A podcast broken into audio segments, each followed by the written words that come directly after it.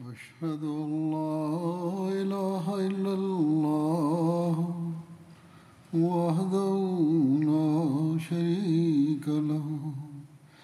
وأشهد أن محمدا عبده ورسوله. أما بعد فأعوذ بالله من الشيطان الرجيم. بسم الله الرحمن الرحيم. الحمد لله رب العالمين. الرحمن الرحيم. مالك يوم الدين.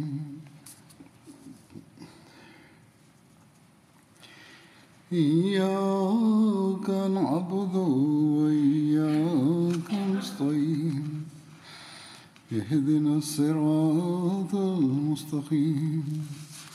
صراط الذين أنعمت عليهم. غير المغضوب عليهم ولا الضالين.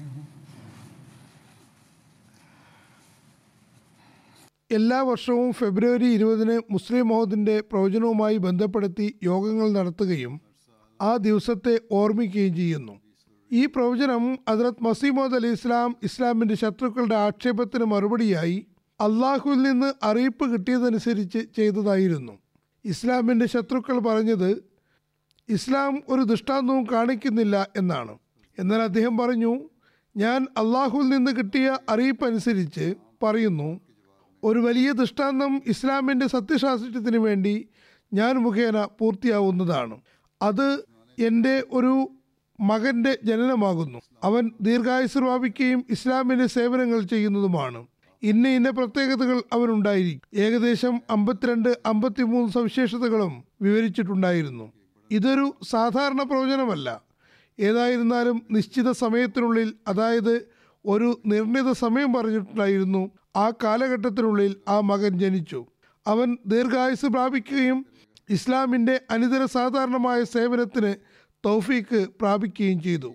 എല്ലാ വർഷവും ഈ പ്രവചനവുമായി ബന്ധപ്പെട്ട് വ്യത്യസ്ത വിഷയങ്ങളിൽ ജമാഅത്തി യോഗങ്ങളിൽ വെളിച്ചം വീശാറുണ്ട്. ഈ വർഷവും ഇൻഷാല്ല വിവിധ ജമാഅത്തുകളുടെ യോഗങ്ങളും മറ്റും ഉണ്ടാകും. കൂടാതെ എം ടി എയിലും പ്രോഗ്രാം ഉണ്ടാകുന്നതാണ്. വിശദീകരണങ്ങൾ അവിടെ നിന്നും കേൾക്കാവുന്നതുമാണ്. ഈ സമയത്ത് ഞാൻ ഹജ്രത്ത് മുസ്ലിം മൗദിന്റെ വാക്കുകളിൽ അദ്ദേഹത്തിന്റെ പ്രാരംഭ ജീവിതം എങ്ങനെയായിരുന്നു എന്നും അദ്ദേഹത്തിന്റെ ആരോഗ്യാവസ്ഥ എന്തായിരുന്നു എന്നും അദ്ദേഹത്തോട് അള്ളാഹു എങ്ങനെയാണ് വർത്തിച്ചത് എന്ന് സംബന്ധിച്ച ചില ഉദ്ധരണികൾ കേൾപ്പിക്കാം.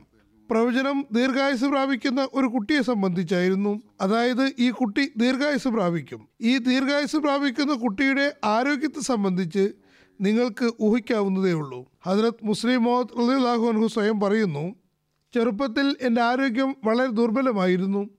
ആദ്യം വില്ലൻ ചുമയുണ്ടായി. പിന്നീട് എന്റെ ആരോഗ്യം എത്രത്തോളം ക്ഷയിച്ചു എന്നാൽ പതിനൊന്ന് പന്ത്രണ്ട് വയസ്സ് പ്രായമാകുന്നതുവരെയും ഞാൻ മരണത്തിന്റെയും ജീവിതത്തിന്റെയും ഏറ്റുമുട്ടലിലാണ് കഴിച്ചു കൂട്ടിയത് പൊതുവെ കരുതിയത് എനിക്ക് ദീർഘായുസുണ്ടാകാൻ സാധ്യതയില്ല എന്നാണ്. ഇതേ കാലയളവിൽ എനിക്ക് കണ്ണു ദിനവും പിടിപെട്ടു. എത്രത്തോളം എന്നാൽ എന്റെ ഒരു കണ്ണിന്റെ കാഴ്ച ഏറെക്കുറെ ഇല്ലാതായി. അതായത് അതിലൂടെ കാണാൻ കഴിഞ്ഞിട്ടുണ്ടായിരുന്നില്ല. അതല്ലെങ്കിൽ വളരെ നേരിയ രീതിയിലേ കണ്ടിട്ടുണ്ടായിരുന്നുള്ളൂ. ഇപ്പോഴും അതായത് ഇത് വിവരിക്കുന്ന സമയത്തും പറയുകയാണ് വളരെ കുറച്ച് മാത്രമേ കാണാൻ കഴിയുന്നുള്ളൂ. പിന്നെ ഞാൻ കുറച്ചുകൂടി വലുതായപ്പോൾ തുടർച്ചയായി ആറേഴ് മാസം വരെ എനിക്ക് പനി വന്നുകൊണ്ടിരുന്നു. എനിക്ക് ക്ഷയരോഗമാണെന്ന് പറയപ്പെട്ടു. അതായത് ഞാൻ ടി ബിയുടെ രോഗിയാണെന്ന് പറഞ്ഞു. അദ്ദേഹം പറയുന്നു ഞാൻ ഈ കാരണങ്ങൾ കൊണ്ട് കൃത്യമായി പഠിക്കാനും എനിക്ക് കഴിഞ്ഞിട്ടുണ്ടായിരുന്നില്ല. സ്കൂളിൽ പോയിരുന്നില്ല. ലാഹോറിലെ തന്നെ മാസ്റ്റർ ഫക്കീറുള്ള സാഹിബുണ്ട്. ലാഹോറിൽ അദ്ദേഹം മുസ്ലിം പ്രഭാഷ നടത്തുകയായിരുന്നു. മാസ്റ്റർ സാഹിബിന് മുസ്ലിം ടൗണിൽ ബംഗ്ലാവുമുണ്ട്.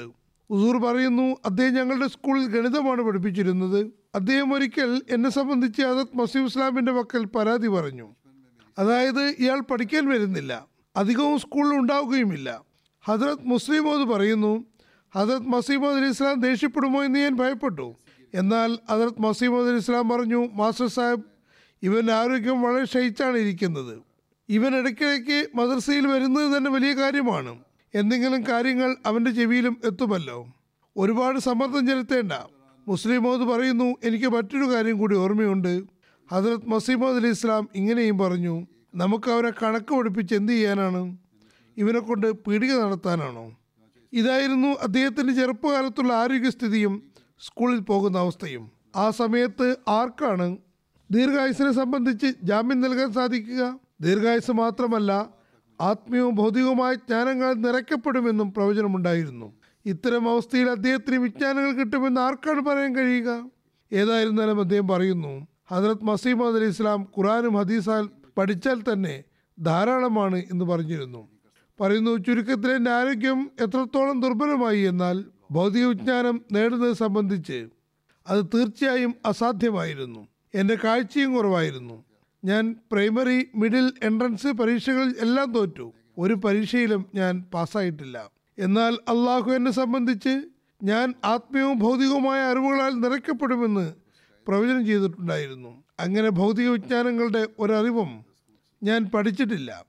അള്ളാഹുവിന്റെ തൂലികയിലൂടെ അതിമഹത്തായ വൈജ്ഞാനിക ഗ്രന്ഥങ്ങൾ എഴുതിപ്പിച്ചു. ലോകമത് വായിച്ച് അത്ഭുതപ്പെടുന്നു. ഇതിനേക്കാൾ നന്നായി ഇസ്ലാമിക പ്രശ്നങ്ങൾ സംബന്ധിച്ച് എഴുതാൻ സാധ്യമല്ലെന്ന് അവർ അംഗീകരിക്കുകയും ചെയ്യുന്നു. അദ്ദേഹം പറയുന്നു തഫ്സീർ കബീർ എന്ന പേരിൽ ഞാൻ വിശുദ്ധ ഖുറാന്റെ തഫ്സീറിന്റെ ഒരു ഭാഗം എഴുതി. അത് വായിച്ച ശേഷം വലിയ വലിയ എതിരാളികൾ പോലും ഇതുപോലുള്ള ഒരു തഫ്സീറും എഴുതപ്പെട്ടിട്ടില്ല എന്ന് സമ്മതിക്കുന്നു. ഞാൻ ഇടയ്ക്കിടെ ലാഹോറിൽ വരാറുണ്ട്. എത്രമാത്രമെന്നാൽ ഇവിടെയുള്ള ആളുകൾക്ക് എന്നെ അറിയുകയും ചെയ്യാം. എന്നെ കാണാൻ കോളേജുകളിലെ പ്രൊഫസർമാരും വിദ്യാർത്ഥികളും ഡോക്ടർമാരും പ്രസിദ്ധരായ പ്ലീഡർമാരും വക്കീൽമാരും വരാറുണ്ട്. പക്ഷേ ഇന്ന് വരെ ഒരിക്കൽ പോലും ഏതെങ്കിലും വലിയ പണ്ഡിതന് എന്റെ മുന്നിൽ ഇസ്ലാമിനെയും ഖുറാനെയും പറ്റി ആക്ഷേപം ഉന്നയിക്കാനും ഞാൻ ഇസ്ലാമിന്റെയും ഖുറാന്റെയും അധ്യാപനങ്ങളുടെ വെളിച്ചത്തിൽ തന്നെ അയാൾക്ക് വായടപ്പൻ മറുപടി നൽകാതിരിക്കുകയും ചെയ്തിട്ടില്ല. മാത്രമല്ല തനിക്ക് ഇസ്ലാമിക അധ്യാപനത്തെക്കുറിച്ച് ശരിയായ ആക്ഷേപം ഉന്നയിക്കാൻ കഴിഞ്ഞില്ല എന്ന് അയാൾ അംഗീകരിക്കാതിരിക്കുകയും ചെയ്തിട്ടില്ല. എന്നോടൊപ്പമുള്ള ഈ സംഗതി അള്ളാഹുവിന് ഔദാര്യം മാത്രമായിരുന്നു. അല്ലാത്ത പക്ഷം ഞാൻ ഭൗതികമായ ഒരറിവ് നേടിയിട്ടില്ല. എന്നാൽ അള്ളാഹു തന്റെ പക്കൽ നിന്ന് എനിക്ക് അറിവ് നൽകിയെന്നും അവൻ തന്നെ എനിക്ക് എല്ലാത്തരം ആത്മീയവും ഭൗതികവുമായ അറിവുകളിൽ പങ്കു നൽകിയിരിക്കുന്നു എന്നതിലും തർക്കമില്ല. ഇനി അദ്ദേഹം ആത്മീയവും ഭൗതികവുമായ അറിവുകളാൽ നിറയ്ക്കപ്പെടും എന്നതിനെ സംബന്ധിച്ച് അള്ളാഹു എങ്ങനെയാണ് അറിവുകൾ പഠിപ്പിച്ചത് എന്ന് പറയുന്നു. ഞാൻ കുട്ടിയായിരുന്നപ്പോൾ ഒരു സ്വപ്നം കാണുകയുണ്ടായി. ഒരു ബെല്ല് അടിക്കുന്നു. അതിൽ നിന്ന് ടിൻ എന്ന ശബ്ദം വന്നു. അത് പിന്നീട് വലുതായി വലുതായി ചിത്രത്തിന്റെ ഫ്രെയിം പോലെയായി. പിന്നെ ഞാൻ കാണുന്നത് ആ ഫ്രെയിമിൽ ഒരു ചിത്രം പ്രത്യക്ഷപ്പെടുന്നതാണ്. അല്പം കഴിഞ്ഞപ്പോൾ ചിത്രം ഇളകാൻ തുടങ്ങി. പിന്നെ പെട്ടെന്ന് തന്നെ അതിൽ നിന്ന് ഒരു രൂപം എന്റെ മുന്നിലേക്ക് ചാടി വന്നു. അതെന്നോട് പറഞ്ഞു ഞാൻ ദൈവത്തിന്റെ മാലാഖയാകുന്നു. ഞാൻ നിങ്ങൾക്ക് വിശുദ്ധ ഖുർആൻ തഫ്സീർ പഠിപ്പിക്കാനാണ് വന്നിട്ടുള്ളത്. ഞാൻ പറഞ്ഞു പഠിപ്പിച്ചോളൂ. അങ്ങനെ അതെനിക്ക് വിശുദ്ധ ഖുർആൻ തഫ്സീർ പഠിപ്പിക്കാൻ തുടങ്ങി. പഠിപ്പിച്ചുകൊണ്ടേയിരുന്നു. എത്രത്തോളം എന്നാൽ ഇയ്യാക്ക നാബുദു വയ്യാക്ക നസ്തയീൻ എന്ന ആയത്ത് വരെ പഠിപ്പിച്ചു. എന്നിട്ട് എന്നോട് പറഞ്ഞു ഇന്ന് വരെ ഉണ്ടായിട്ടുള്ള എല്ലാ വ്യാഖ്യാതാക്കളും എല്ലാവരും ഈ ആയത്ത് വരെ മാത്രമേ തഫ്സീർ എഴുതിയിട്ടുള്ളൂ. എന്നാൽ ഞാൻ നിങ്ങൾക്ക് ഇതിന് ശേഷമുള്ള തഫ്സീറും പഠിപ്പിക്കാം. അങ്ങനെ അത് മുഴുവൻ സൂറ ഫാത്തിയുടെയും തഫ്സീർ എനിക്ക് പഠിപ്പിച്ചു തന്നു. ഈ സ്വപ്നത്തിന്റെ അർത്ഥം വാസ്തവത്തിൽ വിശുദ്ധ ഖുർആൻ മനസ്സിലാക്കാനുള്ള പ്രാവീണ്യം എനിക്കുള്ളിൽ വെച്ചു തന്നു എന്നാകുന്നു. എനിക്കുള്ളിൽ അതിനുള്ള പ്രാവീണ്യം എത്രത്തോളം ഉണ്ടെന്നാൽ ഞാൻ ചാലഞ്ച് ചെയ്ത് പറയുന്നു. ഏത് സഹസ്രം ഞാൻ ചാലഞ്ച് ചെയ്യാൻ തയ്യാറുമാണ്. അതായത് സൂറ ഫാത്തിയ മുഖേന തന്നെ എല്ലാ ഇസ്ലാമിക ജ്ഞാനങ്ങളും എനിക്ക് വിവരിക്കാൻ കഴിയും. അദ്ദേഹം ബൗസാസിൽ പ്രസംഗിക്കുകയാണ്. ലോകത്തോട് പറഞ്ഞു ചാലഞ്ച് നൽകുന്നു. എന്നാൽ ആർക്കും തന്നെ അദ്ദേഹത്തെ അതുപോലെ നേരിടുന്നതിന് വരാൻ കഴിഞ്ഞില്ല. വീണ്ടും പറയുന്നു ഞാൻ കുട്ടിയായിരുന്നപ്പോൾ അതായത് സ്കൂളിൽ പഠിച്ചുകൊണ്ടിരുന്നപ്പോൾ ഞങ്ങളുടെ സ്കൂളിന്റെ ടീം അമൃത്സറിലെ ഖാൽസ കോളേജ് ടീമുമായി കളിക്കാൻ പോയി. മത്സരം നടന്നു. ഞങ്ങളുടെ ടീം വിജയിച്ചു. മുസ്ലിങ്ങൾ നമ്മുടെ ജമാഅത്തുമായി എതിർപ്പുണ്ടായിരുന്നിട്ട് പോലും ഒരു തരത്തിൽ ഇത് മുഖേന മുസ്ലിങ്ങൾക്ക് അഭിമാനമാണ് ഉണ്ടായത്. അതുകൊണ്ട് അമൃത്സറിലെ നേതാവ് ഞങ്ങളെ ചായക്ക് ക്ഷണിച്ചു. ഞങ്ങൾ അവിടെ എത്തിയപ്പോൾ എന്നെ പ്രസംഗിക്കുന്നതിന് വേണ്ടി നിർത്തുകയുണ്ടായി. ഞാൻ ഈ പ്രസംഗത്തിന് വേണ്ടി തയ്യാറെടുപ്പൊന്നും ചെയ്തിട്ടുണ്ടായിരുന്നില്ല. എന്നോട് എഴുന്നേറ്റ് നിൽക്കാൻ പറഞ്ഞപ്പോൾ മലക്ക് തഫ്സീർ പഠിപ്പിച്ച സ്വപ്നം എനിക്ക് ഓർമ്മ വന്നു. അപ്പോൾ ഞാൻ അതോടൊപ്പം അള്ളാഹുവിനോട് ദുവാ ചെയ്തു. അള്ളാഹുവേ നിന്റെ മലക്ക് എനിക്ക് സൂറ ഫാത്തയുടെ തഫ്സീൽ പഠിപ്പിച്ചു തന്നിരിക്കുന്നു. ഈ സ്വപ്നം നിന്റെ ഭാഗത്ത് നിന്നാണോ? അതല്ല എന്റെ മനസ്സ് വഞ്ചിതമായതാണോ എന്ന് ഞാൻ പരീക്ഷിച്ചറിയാൻ ആഗ്രഹിക്കുന്നു. ഈ സ്വപ്നം നിന്നിൽ നിന്നുള്ളതാണെങ്കിൽ എനിക്ക് സൂറ ഫാത്തിഹയിലെ ഇതിനു മുമ്പ് ലോകത്തൊരു മുഫസറും വിവരിക്കാത്ത ഒരു വിഷയം പറഞ്ഞു തന്നാലും അങ്ങനെ ഈ ദുവാ കഴിഞ്ഞ ഉടനെ അള്ളാഹു എന്റെ മനസ്സിൽ ഒരു പോയിന്റ് ഇട്ട് തന്നു. ഞാൻ പറഞ്ഞു നോക്കുക വിശുദ്ധ ഖുറാനിൽ അള്ളാഹു ഗൈരിൽ മൗദൂബി അലിഹിം വലല്ലാലീൻ എന്ന് പഠിപ്പിച്ചിട്ടുണ്ട്. മുസ്ലിങ്ങളെ നിങ്ങൾ അഞ്ചു നേര നമസ്കാരങ്ങളിലും നമസ്കാരത്തിന്റെ എല്ലാ റക്കാത്തിലും കോപിക്കപ്പെട്ടവരും വഴിപഴിച്ചവരും ആകാതിരിക്കാൻ ദുവാ ചെയ്യേണ്ടതാണ്. മഹ്ലൂബി എന്നതിന്റെ അർത്ഥം നബ്സല്ലാ അലൈഹി സ്വലം ഹദീസുകൾ വിവരിച്ചിട്ടുണ്ട്. നബ്സല്ലാ അലൈഹി സ്വലം പറയുന്നു മഹ്ലൂബ് എന്നതിനർത്ഥം യഹൂദി എന്നും ലാലീൻ എന്നതിനർത്ഥം നസറാക്കൾ എന്നുമാണ്. ചുരുക്കത്തിൽ ഗൈറിൽ മഹ്ലൂബ് എന്നതിന്റെ വീഴ്ച നാഥ ഞങ്ങളെ യഹൂദികളാക്കരുത് എന്നാകുന്നു. വലല്ലാലീൻ എന്നുകൊണ്ട് ഉദ്ദേശിക്കുന്നത് ഞങ്ങൾ നസാറാക്കൾ ആകരുത് എന്നുമാണ്. ഇതിന്റെ വിശദീകരണം മറ്റൊരു കാര്യത്തിൽ വ്യക്തമാകുന്നു. അതായത് നബ്സായ സ്വലം പറഞ്ഞു ഈ ഉമ്മത്തിൽ ഒരു മസീഹ് വരുന്നതാണ്. അദ്ദേഹത്തെ നിരാകരിക്കുന്നവർ തീർച്ചയായും യഹൂദ സ്വഭാവമുള്ളവരായി മാറും. മാത്രമല്ല നബ്സല്ലാ ഇത്രയും കൂടി പറഞ്ഞു ക്രിസ്തീയതയുടെ ഫിത്തന ഒരു കാലഘട്ടത്തിൽ പ്രത്യേകമായി വർദ്ധിക്കുന്നതാണ്. ജനങ്ങൾ ഭക്ഷണത്തിനും ജോലിക്കും സമൂഹത്തിൽ ആദരവ് ലഭിക്കുന്നതിന് വേണ്ടി ക്രിസ്തുമതം അവലംബിക്കുന്നതാണ്. അതല്ലെങ്കിൽ ചതിയിൽപ്പെട്ട് തങ്ങളുടെ മതത്തിന്റെ അധ്യാപനങ്ങളെക്കുറിച്ച് മനസ്സിലാക്കാതെ ക്രിസ്തുമതം സ്വീകരിക്കും. എന്നാൽ കൗതുകകരമെന്ന് പറയട്ടെ മക്കയിൽ സൂറ ഫാത്തി അവതരിച്ചപ്പോൾ ആ സമയത്ത് ക്രിസ്ത്യാനികൾ ഇസ്ലാമിന്റെ വലിയ ശത്രുക്കളല്ലായിരുന്നു. യഹൂദികളും ഇസ്ലാമിന്റെ ശക്തരായ ശത്രുക്കളായിരുന്നില്ല. ആ സമയത്ത് ഏറ്റവും അധികം എതിർപ്പ് മക്കയിലെ വിഗ്രഹാരാധകരിൽ നിന്നാണ് ഉണ്ടായത്. പക്ഷേ നാഥ ഞങ്ങൾ വിഗ്രഹാരാധകർ ആക്കരുത് എന്നല്ല ദുവാ പഠിപ്പിച്ചത്. മറിച്ച് ഇങ്ങനെ ദുവാ പഠിപ്പിച്ചു നാഥ ഞങ്ങൾ യഹൂദികളും നസറാക്കളുമാകരുതേ ഈ ദുവാ മുഖേന അള്ളാഹു നൽകുന്ന പ്രവചനം എന്തെന്നാൽ മക്കയിലെ വിഗ്രഹാരാധകർ എന്നേക്കുമായി നാമാവശേഷമാകുന്നതാണ്. അവരുടെ പേരും ചൂരും ബാക്കിയാവുന്നതല്ല. അതുകൊണ്ട് അവരെ സംബന്ധിച്ച് മുസ്ലിങ്ങൾക്ക് ദുവാ പഠിപ്പിക്കേണ്ട കാര്യമില്ലായിരുന്നു. എന്നാൽ യഹൂദിയത്തും ക്രിസ്തീയതയും ബാക്കിയാകുന്നതാണ്. അതുകൊണ്ട് അവരുടെ ഫിത്രകളിൽ നിന്ന് രക്ഷപ്പെടാൻ എപ്പോഴും പ്രാർത്ഥിച്ചു കൊണ്ടിരിക്കേണ്ടത് അനിവാര്യമാകുന്നു. എന്റെ പ്രസംഗം കഴിഞ്ഞപ്പോൾ വലിയ വലിയ നേതാക്കന്മാർ എന്നെ കാണുകയും താങ്കൾ വിശുദ്ധ ഖുർആൻ നല്ലപോലെ പഠിച്ചിട്ടുണ്ടെന്നും ഞങ്ങൾ ഞങ്ങളുടെ ജീവിതത്തിൽ ആദ്യമായാണ് ഈ കാര്യം കേൾക്കുന്നതെന്നും എന്നോട് പറയുകയും ചെയ്തു. കാര്യമെന്തെന്നാൽ എല്ലാ തഫ്സീലുകളും എടുത്തു നോക്കുക. ഒരു മുഹസ്സറും ഇന്നുവരെയും ഈ ഒരു കാര്യം പറഞ്ഞിട്ടില്ല. വാസ്തവത്തിൽ അന്ന് അള്ളാഹു എനിക്ക് ഈ കാര്യം വെളിപ്പെടുത്തിയപ്പോൾ എന്റെ പ്രായം കേവലം ഇരുപത് വയസ്സിനടുത്തായിരുന്നു. ചുരുക്കത്തിൽ അള്ളാഹു അവന്റെ മലക്കു മുഖേന എനിക്ക് വിശുദ്ധൂരാന്റെ അറിവ് നൽകുകയുണ്ടായി. അവൻ എനിക്കുള്ളിൽ ഉണ്ടാക്കിയ പ്രാവീണ്യം എങ്ങനെയുള്ളതായിരുന്നു എന്നാൽ അതാർക്കെങ്കിലും ഖജാവിന് താക്കോൽ കിട്ടിയതുപോലെയായിരുന്നു. അതുപോലെ എനിക്ക് വിശുദ്ധ ഖുർആന്റെ വിജ്ഞാനങ്ങളുടെ താക്കോൽ കിട്ടിയിട്ടുണ്ടായിരുന്നു. ലോകത്തുള്ള ഒരു പണ്ഡിതനും എന്റെ മുന്നിൽ നിൽക്കാൻ സാധ്യമല്ല. വിശുദ്ധ ഖുർആന്റെ മേന്മ അയാൾക്ക് മുന്നിൽ വെളിപ്പെടുത്താതിരിക്കാൻ എനിക്ക് കഴിയില്ല. ഈ ലാഹോർ പട്ടണത്തിൽ യൂണിവേഴ്സിറ്റി ഉണ്ട്. ലാഹോറിലാണ് അദ്ദേഹം ഇത് പറഞ്ഞതെന്ന് തോന്നുന്നു. ഒരുപാട് കോളേജുകളും ഇവിടെ തുറന്നിട്ടുണ്ട്.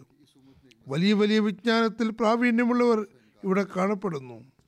ഞാൻ അവരോട് എല്ലാവരോടും പറയുന്നു ലോകത്തിലെ ഏത് പണ്ഡിതനാണെങ്കിലും എന്റെ മുന്നിൽ വന്നാൽ. ലോകത്തിലെ ഏത് പ്രൊഫസർ എന്റെ മുന്നിൽ വന്നാലും. ലോകത്തിലെ ഏത് ശാസ്ത്രജ്ഞൻ എന്റെ മുന്നിൽ വന്നാലും. അയാൾ വിശുദ്ധ ഖുറാൻമേൽ അക്രമം നടത്തി നോക്കട്ടെ. ഞാൻ അയാൾക്ക് അയാളുടെ ആക്ഷേപത്തിന് തക്കതായ മറുപടി നൽകിയെന്ന് ലോകം അംഗീകരിക്കുന്ന രീതിയിലുള്ള മറുപടി എനിക്ക് നൽകാൻ കഴിയുന്നതാണ്. ഞാൻ വെല്ലുവിളിച്ചുകൊണ്ട് പറയുന്നു ഞാൻ വിശുദ്ധ ഖുറാനിലെ ആയത്തുകൾ മുഖേന തന്നെ അയാൾക്ക് മറുപടി നൽകുന്നതാണ്. വിശുദ്ധ ഖുറാനിലെ അയാളുടെ ആക്ഷേപങ്ങൾ തിരസ്കൃതമാണെന്ന് കാണിക്കുന്നതാണ്. ഈ സംഭവം അദ്ദേഹം പറഞ്ഞതുപോലെ അദ്ദേഹത്തിന് ആ സമയത്ത് ഇരുപത് വയസ്സ് മാത്രമായിരുന്നു പ്രായം. അള്ളാഹുവിൽ ഉറച്ച വിശ്വാസമുണ്ടായിരുന്നു. എന്നാൽ ഈ ഉറച്ച വിശ്വാസം എപ്പോഴാണ് ഉണ്ടായത്? ഇത് സംബന്ധിച്ച് മുസ്ലിം മൗദ് തന്നെ വിവരിക്കുന്നു. അതിൽ നിന്ന് മനസ്സിലാക്കാൻ കഴിയുന്നത് അള്ളാഹു ചെറുപ്പത്തിൽ തന്നെ അദ്ദേഹത്തെ മുസ്ലിം മൗദിന് സാക്ഷാത്കാരമാക്കുകയായിരുന്നു എന്നാണ്. അദ്ദേഹം പറയുന്നു ആയിരത്തി തൊള്ളായിരത്തിൽ അതായത് കൊല്ലം ആയിരത്തി തൊള്ളായിരത്തിൽ എന്റെ ഹൃദയത്തിൽ ഇസ്ലാമിക അധ്യാപനങ്ങളിലേക്ക് ശ്രദ്ധയുണ്ടാകുന്നതിന് നിമിത്തമായി. അന്ന് എനിക്ക് പതിനൊന്ന് വയസ്സായിരുന്നു പ്രായം. ഹജറത് മസീം അദ് ഇസ്ലാമിന് വേണ്ടി ഒരാൾ ഭംഗിയുള്ള ഒരു ജുബ്ബ കൊണ്ടുവന്നു. ഞാൻ ആ ജുബ്ബ അദ്ദേഹത്തിൽ നിന്ന് വാങ്ങി. മറ്റൊന്നും കൊണ്ടല്ല. അതിന്റെ നിറവും അതിന്റെ ചിത്രപ്പണിയും എനിക്ക് ഇഷ്ടപ്പെട്ടിരുന്നു. എനിക്കത് ധരിക്കാൻ കഴിയുമായിരുന്നില്ല. കാരണം അതിന്റെ കാൽഭാഗം എന്റെ കാലുകൾക്കടിയിൽ താഴ്ന്നു കിടക്കുമായിരുന്നു.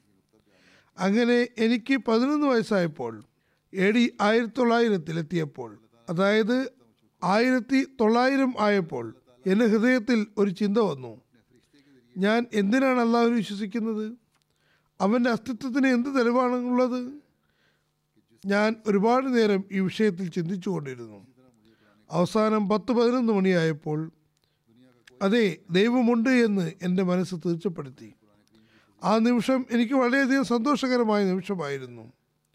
ഒരു കുട്ടിക്ക് തന്റെ ഉമ്മാനെ കിട്ടുമ്പോൾ ഉണ്ടാകുന്ന സന്തോഷം പോലെ എനിക്ക് എന്റെ സൃഷ്ടികർത്താവിനെ കിട്ടിയെന്ന സന്തോഷമാണ് ഉണ്ടായത്. ഇതായിരുന്നു പതിനൊന്നാമത്തെ വയസ്സിൽ. ഇതായിരുന്നു ചിന്ത.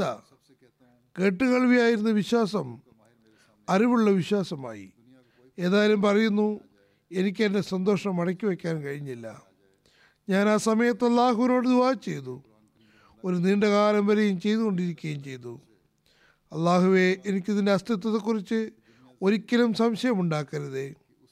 അന്ന് എനിക്ക് പതിനൊന്ന് വയസ്സായിരുന്നു. ഇന്ന് മുപ്പത്തിയഞ്ച് വയസ്സായിരിക്കുന്നു. പക്ഷേ ഇന്നും ഞാൻ ആ ദുവായി വിലമതിക്കുന്നു. ഞാൻ ഇന്നും പ്രാർത്ഥിക്കുന്നു. അള്ളാഹുവേ നിന്റെ അസ്തിത്വത്തെക്കുറിച്ച് എനിക്കൊരു സംശയവും ഉണ്ടാകരുത്. അന്ന് ഞാൻ കുട്ടിയായിരുന്നു. ഇന്ന് എനിക്ക് കൂടുതൽ അനുഭവങ്ങളുണ്ട്. ഇന്ന് ഞാൻ അതിൽ ഇത്ര കൂടി ചേർത്ത് പറയുന്നു. അള്ളാഹുവെ എനിക്കിതിന്റെ അസ്തിത്വം സംബന്ധിച്ച് അനുഭവജ്ഞാനം നൽകണമേ. ഏതായാലും അദ്ദേഹം പറയുന്നു വിഷയം എവിടെ നിന്ന് എവിടേക്കാണ് പോയത്? ഞാൻ എഴുതി വന്നത് ഹസരത് മസീമ അലി ഇസ്ലാമിനോട് ഞാൻ ജുബ ജുബ്ബ ചോദിച്ചു. എന്റെ ഹൃദയത്തിൽ വിവിധ ചിന്തകളുടെ തിരമാലകൾ ഉയരാൻ തുടങ്ങി. അതാണ് ഞാൻ മുകളിൽ പരാമർശിച്ചത്. ഒരു ദിവസം സുഹാ സമയത്ത് അല്ലെങ്കിൽ ഇഷ്രാഖിന്റെ സമയത്ത് ഞാൻ ഒതു ചെയ്തു. ആ ജുബ്ബ അത് ഭംഗിയുള്ള കാരണം കൊണ്ടല്ല. അത് മസീമ ഇസ്ലാമിന്റെതും അനുഗ്രഹീതവുമായതുകൊണ്ടും ധരിക്കുകയുണ്ടായി. ഒരു ദൈവനിയോഗത്തിന്റെ പരിശുദ്ധ പരിശുദ്ധിയെ സംബന്ധിച്ച് എന്റെ മനസ്സിലുണ്ടായ ആദ്യത്തെ വികാരമായിരുന്നു അത്. ആ സമയത്ത് ഞാൻ വാതിലടിച്ച് നല്ലപോലെ കരഞ്ഞു കരഞ്ഞ് ദുവാ ചെയ്ത് നഫൽ നമസ്കരിച്ചു. പതിനൊന്ന് വയസ്സിൽ എങ്ങനെയാണ് അള്ളാഹുവിന് തിരിച്ചറിയാൻ കഴിഞ്ഞത് എന്ന് അദ്ദേഹം മറ്റു സ്ഥലത്ത് വിശദീകരിച്ചിട്ടുണ്ട്.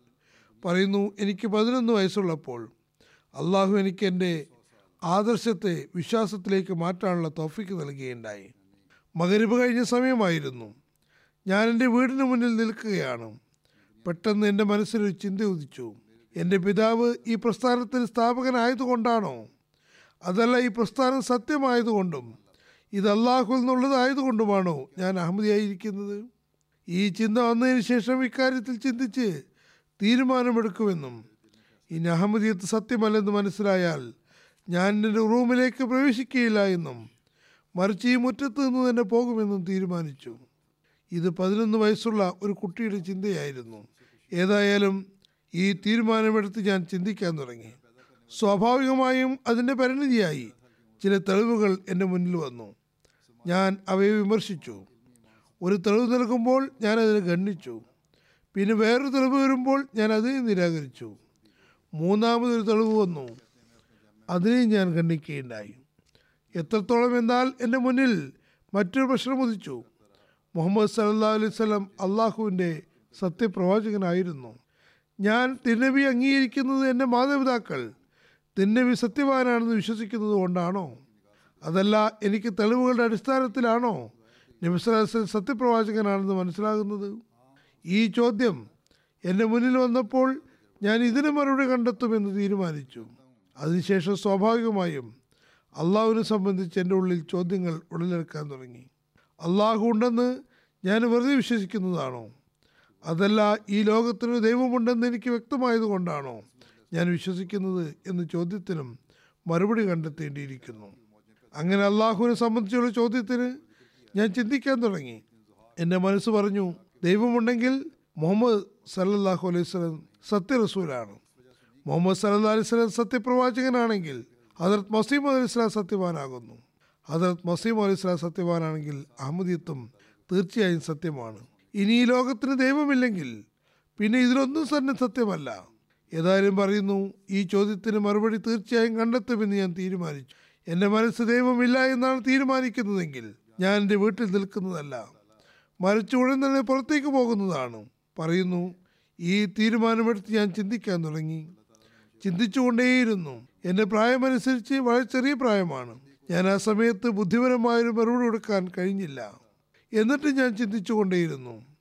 എത്രത്തോളം എന്നാൽ എന്റെ ബുദ്ധി ക്ഷീണിച്ചു തുടങ്ങി. ആ സമയത്ത് ഞാൻ ആകാശത്തേക്ക് നോക്കി. അന്ന് മേഘങ്ങളില്ലായിരുന്നു. അള്ളാഹു അദ്ദേഹത്തിന് ഇങ്ങനെ മനസ്സിലാക്കി കൊടുക്കാൻ ആഗ്രഹിച്ചിരുന്നു. പറയുന്നു ആകാശം തികച്ചും തെളിഞ്ഞതായിരുന്നു. നക്ഷത്രങ്ങൾ വളരെ പ്രസന്നമായി ആകാശത്ത് മിന്നുന്നുണ്ടായിരുന്നു. ഒരു ക്ഷീണിച്ച മസ്തിഷ്കത്തിന് ഇതിലുമധികം സന്തോഷപ്രദമായ മറ്റെന്ത് കാഴ്ചയാണ് വേണ്ടത്? ക്ഷീണിതനായിരുന്നു. ഞാൻ ആകാശത്തേക്ക് നോക്കിക്കൊണ്ടേയിരുന്നു. ഞാൻ സന്തോഷിച്ചുകൊണ്ടിരുന്നു. നക്ഷത്രങ്ങളെ നോക്കാൻ തുടങ്ങി. എത്രത്തോളം എന്നാൽ ഞാൻ ആ നക്ഷത്രങ്ങളിൽ മുഴുകുകയുണ്ടായി. പിന്നെ എന്റെ മനസ്സിൽ നവോന്മേഷം കിട്ടിയപ്പോൾ ഞാൻ മനസ്സിൽ പറഞ്ഞു എത്ര നല്ല നക്ഷത്രങ്ങളാണ്. ഈ നക്ഷത്രങ്ങൾക്ക് ശേഷം എന്തായിരിക്കും? എന്റെ ബുദ്ധി അതിന് മറുപടിയായി പറഞ്ഞു അതിനുശേഷം മറ്റു നക്ഷത്രങ്ങളുണ്ടാകും. പിന്നെ ഞാൻ പറഞ്ഞു അതിനുശേഷം എന്തായിരിക്കും? അതിനും എന്റെ മനസ്സ് അതേ മറുപടി നൽകി അതിനുശേഷം വേറെ നക്ഷത്രങ്ങൾ ഉണ്ടായിരിക്കും പിന്നെ എന്റെ മനസ്സ് പറഞ്ഞു അങ്ങനെയെങ്കിൽ അതിനുശേഷം എന്തായിരിക്കും? വീണ്ടും എന്റെ ബുദ്ധി പഴയ മറുപടി തന്നെ നൽകി അവയ്ക്ക് ശേഷം മറ്റ് നക്ഷത്രങ്ങൾ ഉണ്ടായിരിക്കും ഞാൻ പറഞ്ഞു ശരി അങ്ങനെയെങ്കിൽ അതിനുശേഷം എന്തായിരിക്കും? അതിന് മറുപടി എന്റെ മനസ്സും എന്റെ ബുദ്ധിയും എന്നോട് പറഞ്ഞു വേറെ നക്ഷത്രങ്ങൾ ഉണ്ടായിരിക്കും. എന്റെ മനസ്സ് പറഞ്ഞു ഒന്നിനു ശേഷം രണ്ടാമതും മൂന്നാമതും നാലാമതും നക്ഷത്രങ്ങൾ മാത്രമാണോ? ഈ ശൃംഖല അവസാനിക്കുന്നില്ലേ? ഇനി അവസാനിക്കുന്നെങ്കിൽ അതിനുശേഷം എന്തായിരിക്കും? ഈ പ്രശ്നത്തെ സംബന്ധിച്ച് തന്നെയാണ് അധികം ആളുകളും അത്ഭുതം കൂറുന്നത്. അവർ പറയുന്നു ഞങ്ങൾ പറയുന്നത് ദൈവം അനന്തനാണെന്നാണ്. എന്നാൽ അതിന്റെ അർത്ഥം നമ്മൾ പറയുന്നു ദൈവം ശാശ്വതമാണെന്ന്. എന്താണ് അതിന്റെ അർത്ഥം? അവസാനം എന്തെങ്കിലും ഒരു പരിധി ഉണ്ടായിരിക്കണമല്ലോ. ഈ ചോദ്യമാണ് നക്ഷത്രങ്ങളെ സംബന്ധിച്ച് എന്റെ മനസ്സിൽ ഉടലെടുത്തത് ഞാൻ പറഞ്ഞു അവസാനം ഇത് എവിടെയെങ്കിലും തീരുന്നുണ്ടോ? ഇനി അത് തീരുന്നുവെങ്കിൽ അതിനുശേഷം എന്തായിരിക്കും? ഇനി തീരുന്നില്ലെങ്കിൽ ഈ ശൃംഖലയ്ക്ക് ഒരു പരിധിയുമില്ലേ? എന്റെ ബുദ്ധി ഇവിടം വരെ എത്തിയപ്പോൾ ഞാൻ പറഞ്ഞു ദൈവാസ്തിത്വത്തെ സംബന്ധിച്ച് പരിമിതമാണോ? അപരിമിതമാണോ എന്ന ചോദ്യം തന്നെ തികച്ചും വ്യർത്ഥമാകുന്നു. അള്ളാഹുവിനെ സംബന്ധിച്ചുള്ള ചോദ്യം വിടൂ. എന്റെ കൺമുന്നിൽ കാണുന്ന ഈ നക്ഷത്രങ്ങൾ സംബന്ധിച്ച് എന്താണ് പറയാനുള്ളത്? ഇതിന് നാം പരിമിതമാണെന്ന് പറയുകയാണെങ്കിൽ പരിമിതം എന്നതിന് ശേഷം മറ്റൊരു വസ്തുവാണ് ആരംഭിക്കേണ്ടത്. ഇവിടെ പ്രശ്നം എന്തെന്നാൽ ഇത് പരിമിതമാണെങ്കിൽ അതിനുശേഷം എന്തായിരിക്കും? ഇനി അത് പരിമിതമാണെങ്കിൽ അതിനുശേഷം എന്തായിരിക്കും? ഇനി അത് അപരിമിതമാണെങ്കിൽ നക്ഷത്രങ്ങൾ പരിമിതമെന്ന് അംഗീകരിക്കുന്ന മനുഷ്യന് എന്തുകൊണ്ട് അള്ളാഹു അപരിമിതനാണ്? ഇതിന് നാം പരിമിതമാണെന്ന് പറയുകയാണെങ്കിൽ പരിമിതം എന്ന് പറയുന്നതിന് ശേഷം മറ്റൊരു വസ്തുവാണ് ആരംഭിക്കേണ്ടത്. ഇവിടെ പ്രശ്നം എന്തെന്നാൽ ഇത് പരിമിതമാണെങ്കിൽ അതിനുശേഷം എന്തായിരിക്കും? ഇനി അത് അപരിമിതമാണെങ്കിൽ അതിനുശേഷം എന്തായിരിക്കും? ഇനി അത് അപരിമിതമാണെങ്കിൽ നക്ഷത്രങ്ങൾ അപരിമിതമെന്ന് അംഗീകരിക്കുന്ന മനുഷ്യന് എന്തുകൊണ്ട് അള്ളാഹു അപരിമിതനാണെന്ന് അംഗീകരിക്കാൻ കഴിയുന്നില്ല? അപ്പോൾ എന്റെ മനസ്സ് പറഞ്ഞു അതേ തീർച്ചയായും ദൈവമുണ്ട്. കാരണം അവൻ പ്രപഞ്ച നിയമത്തിൽ തന്നെ തന്റെ അസ്തിത്വത്തെക്കുറിച്ച് ഉയരാവുന്ന അതേ ആരോപണത്തിനിട നൽകിയിട്ടുണ്ട്. അവൻ പറയുന്നത് നിങ്ങൾ എന്നെ അഗോചരനാണെന്ന് മനസ്സിലാക്കുകയാണെങ്കിൽ നിങ്ങളുടെ കൺമുന്നിലുള്ള ഈ വസ്തുക്കൾ സംബന്ധിച്ച് നിങ്ങൾക്ക് എന്താണ് പറയാനുള്ളത്? നിങ്ങൾക്ക് എന്നെ പറ്റിയുള്ള അതേ ആരോപണങ്ങൾ തന്നെയാണ് ഈ വസ്തുക്കളിലും പതിക്കുന്നത്. അതിന് നിങ്ങൾക്ക് ഒരു മറുപടിയുമില്ല. നിങ്ങൾ അള്ളാഹുവിനെ സംബന്ധിച്ച് ഒരു തത്വദീക്ഷയും കൂടാതെ പറയുന്നു അവൻ അനന്തനാണെന്ന കാര്യം ഞങ്ങൾക്ക് മനസ്സിലാകുന്നില്ല എന്ന്. മറ്റൊരു സ്ഥലത്ത് അദ്ദേഹം പറയുന്നു ഈ തെളിവ് മുഖേന ദൈവാസ്തിത്വത്തെ സംബന്ധിച്ച് എനിക്ക് ബോധ്യമായപ്പോൾ നബി സല്ലല്ലാഹു അലൈഹി സ്വലമിന് സത്സാക്ഷ്യവും ഹസരത് മസീമദ് അലി ഇസ്ലാമിന്റെ സത്സാക്ഷ്യവും എനിക്ക് വ്യക്തമായി. ഏതായിരുന്നാലും അള്ളാഹു അദ്ദേഹത്തെ വിജ്ഞാനങ്ങളാൽ നിറയ്ക്കുന്നതാണ് എന്നതിന് ഇത് ഒരു തെളിവാകുന്നു. ഒരു സാധാരണ പഠിപ്പുള്ള കുട്ടിയുടെ മനസ്സിൽ ഇങ്ങനെയുള്ള ചോദ്യമുണ്ടാകുകയും പിന്നീട് സ്വയം മാർഗദർശനം നൽകുകയും ചെയ്തു. ഹജറത് ഖലീഫത്തുൽ മസി അവൽ മുസ്ലിം അള്ളാഹുവിനെ സംബന്ധിച്ച് വെച്ചു പുലർത്തിയിരുന്ന ധാരണ എന്തായിരുന്നു? ഇതിനെക്കുറിച്ച് ഖലീഫത്തുൽ മസി അവൽ പറയുന്നു ഇതിൽ നിന്ന് മനസ്സിലാക്കാൻ കഴിയുന്നത് ഈ കുട്ടിയെ തന്നെയാണ്. മുസ്ലിം മൗദിന്റെ സാക്ഷാത്കാരം എന്ന് അദ്ദേഹം മനസ്സിലാക്കിയിരുന്നു എന്നാണ്. ഹജറത് മുസ്ലിം മൗദ് ഒന്ന് രണ്ട് സംഭവങ്ങൾ പരാമർശിച്ചിട്ടുണ്ട്. പറയുന്നു നീണ്ടകാലമായി ഞാൻ ആദ്യം ഏതാനും സുഹൃത്തുക്കളുമായി ചേർന്ന് തഷീദുൽ അസ്ഹാൻ എന്ന മാസിക ആരംഭിച്ചിട്ടുണ്ടായിരുന്നു. ഈ മാസിക വെളിച്ചത്ത് കൊണ്ടുവരാൻ ഒരു ലേഖനം ഞാൻ തയ്യാറാക്കി. അതിൽ ഇതിന്റെ ഉദ്ദേശ ലക്ഷ്യങ്ങൾ വിവരിച്ചിട്ടുണ്ടായിരുന്നു. അത് പ്രസിദ്ധീകരിച്ചപ്പോൾ അതിൽ ഖലീഫത്തുൽ മസി അള്ളാഹുൻഹു ഹജറത് മസീമദ് അലി ഇസ്ലാമിന്റെ സവിധത്തിൽ അതിനെ പ്രത്യേകമായും പ്രശംസിച്ചു. എന്നിട്ട് പറഞ്ഞു ഈ ലേഖനം അങ്ങ് വായിക്കാൻ മാത്രം പ്രസക്തമാണ്. അങ്ങനെ ഹജറത് മസീമദ് അലി ഇസ്ലാം ആ മാസിക വരുത്തിക്കുകയും മൗലി മുഹമ്മദ് അലി സാഹിബിനെ കൊണ്ട് തോന്നുന്നു ആ ലേഖനം വായിച്ചു കേൾക്കുകയും ശ്ലാഘിക്കുകയും ചെയ്തു. പിന്നെ ഞാൻ അതായത് ഖലീഫത്തുൽ മസി അബ്ബൽ റദില്ലാഹു അനഹുവിനെ കാണുകയുണ്ടായി. ആദ്യം മദർ മസീം ഇസ്ലാമിന്റെ സവിധത്തിൽ പ്രശംസിച്ചായിരുന്നു. എന്നാൽ പിന്നീട് വ്യക്തിപരമായും എന്നോട് പറഞ്ഞു മോനെ നിന്റെ ആ ലേഖനം വളരെ നന്നായിട്ടുണ്ട്. പക്ഷേ എന്റെ മനസ്സിന് സംതൃപ്തി കിട്ടിയിരുന്നില്ല. പറയുന്നു ഞങ്ങളുടെ നാട്ടിലൊരു ചൊല്ലുണ്ട്. ഒട്ടകം നാൽപ്പതിനും കുട്ടി നാൽപ്പത്തിരണ്ടിനും. അതായത് ഒട്ടകത്തിന്റെ വില കുറവും അതിന്റെ കുട്ടിക്ക് രണ്ട് രൂപ കൂടുതലും. നീ ഈ ചൊല്ല് സാർത്ഥകമാക്കിയിട്ടില്ല. എനിക്ക് പഞ്ചാബി നല്ലപോലെ അറിയില്ലായിരുന്നു. മുസ്ലിം മോദ് പറയുന്നു. എനിക്ക് അർത്ഥം മനസ്സിലായില്ല. അതുകൊണ്ട് എന്റെ മുഖത്ത് അത്ഭുതം കണ്ടപ്പോൾ അതിനകത്ത് ഖലീഫത്തുൽ മസി അവൽ പറഞ്ഞു ഒരുപക്ഷെ നിനക്കിതിന്റെ അർത്ഥം മനസ്സിലായിട്ടില്ല. എന്നിട്ട് പറഞ്ഞു ഞങ്ങളുടെ നാട്ടിലുള്ളൊരു ശൈലിയാണ്. ഒരാൾ ഒട്ടകത്ത് വിൽക്കുകയായിരുന്നു. അതോടൊപ്പം അതിന്റെ കുട്ടിയും ഉണ്ടായിരുന്നു. അതിന് ഞങ്ങളുടെ നാട്ടിൽ ടോഡ എന്നാണ് പറയാറുള്ളത് ആരൊരാൾ വില ചോദിച്ചു. അപ്പോൾ പറഞ്ഞു ഒട്ടകത്തിന്റെ വില നാൽപ്പത് രൂപയാണ്. ടോഡയ്ക്ക് നാൽപ്പത്തി രണ്ടും ആഗതം ചോദിച്ചു ഇതെന്താണ് ഇങ്ങനെ? അപ്പോൾ അയാൾ പറഞ്ഞു ടോഡ ഒട്ടകവുമാണ് കുട്ടിയുമാണ്.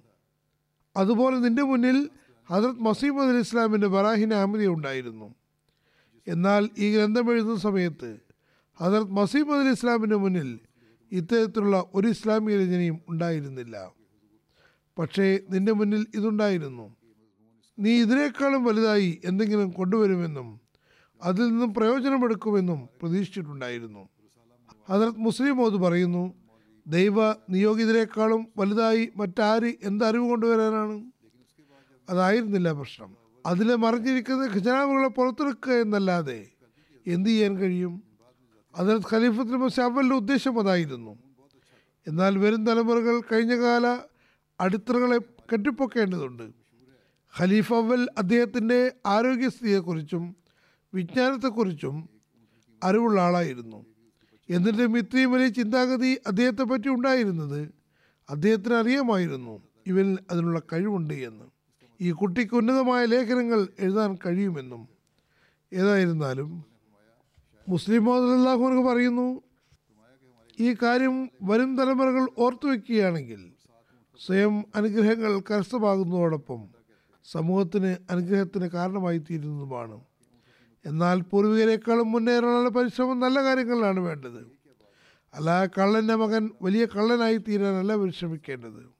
മറിച്ച് ഇതുകൊണ്ടുള്ള വിഷ നമസ്കാരക്കാരനായ വ്യക്തിയുടെ മക്കൾ പിതാവിനേക്കാളും നമസ്കാരക്കാരായി തീരാൻ ശ്രമിക്കണമെന്നാണ്. ഹജറത് മുസ്ലിം മൗദിന്റെ ചെറുപ്പകാലത്തുണ്ടായിരുന്ന ആരോഗ്യസ്ഥിതിയെക്കുറിച്ചുള്ള ഒരു സംഭവം നേരത്തെ വിവരിച്ചു കഴിഞ്ഞതാണ്. അദ്ദേഹത്തിന്റെ ആരോഗ്യത്തിന് കുറിച്ചുള്ള മറ്റൊരു സംഭവം. വാസ്തവത്തിൽ ഇതും ഖലീഫ് അവലിനും ഹജറത് മസീമ ഇസ്ലാമിനും അദ്ദേഹത്തോടുണ്ടായിരുന്ന സ്നേഹവത്സരങ്ങളുടെ സംഭവമാകുന്നു. അതോടൊപ്പം ഈ കുട്ടി മുസ്ലിം മൗദാകുമെന്നും അദ്ദേഹത്തിന് ഉറച്ച വിശ്വാസമുണ്ടായിരുന്നു എന്നും ഇത് തെളിയിക്കുകയും ചെയ്യുന്നു. ഏതായിരുന്നാലും ഹജറത് മുസ്ലിം മൗദ് ഈ സംഭവത്തെക്കുറിച്ച് പറയുന്നു. എന്റെ വിദ്യാഭ്യാസത്തിന്റെ കാര്യത്തിൽ എനിക്ക് മേൽ ഏറ്റവും വലിയ ഔദാര്യം ഹജറത് ഖലീഫത്തുൽ മസി അവൽ അള്ളാഹുനുഹുവിന്റേതാണ് അദ്ദേഹം വൈദ്യനുമായിരുന്നു. എന്റെ ആരോഗ്യം പുസ്തകങ്ങൾ വായിക്കാൻ അധിക നേരം അനുയോജ്യമല്ല എന്ന് അദ്ദേഹത്തിന് അറിയാമായിരുന്നു.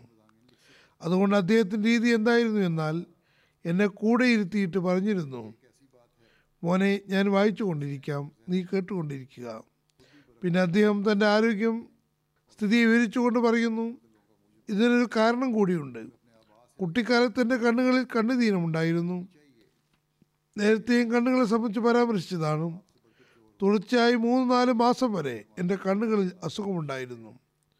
കണ്ണുതീരം കാരണം ഒരുപാട് പ്രയാസമുണ്ടായി. ഡോക്ടർമാർ പറഞ്ഞു ഈ കുട്ടിയുടെ കാഴ്ച നഷ്ടപ്പെടുന്നതാണ്.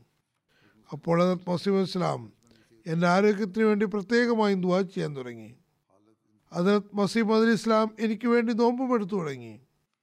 ഹജറത് മുസ്ലിം പറയുന്നു അദ്ദേഹം എത്ര നോമ്പെടുത്തു എന്ന് എനിക്ക് ഇപ്പോൾ ഓർമ്മയില്ല. ഏതായിരുന്നാലും മൂന്നോ ഏഴോ നോമ്പ് അദ്ദേഹം എടുത്തിരുന്നു.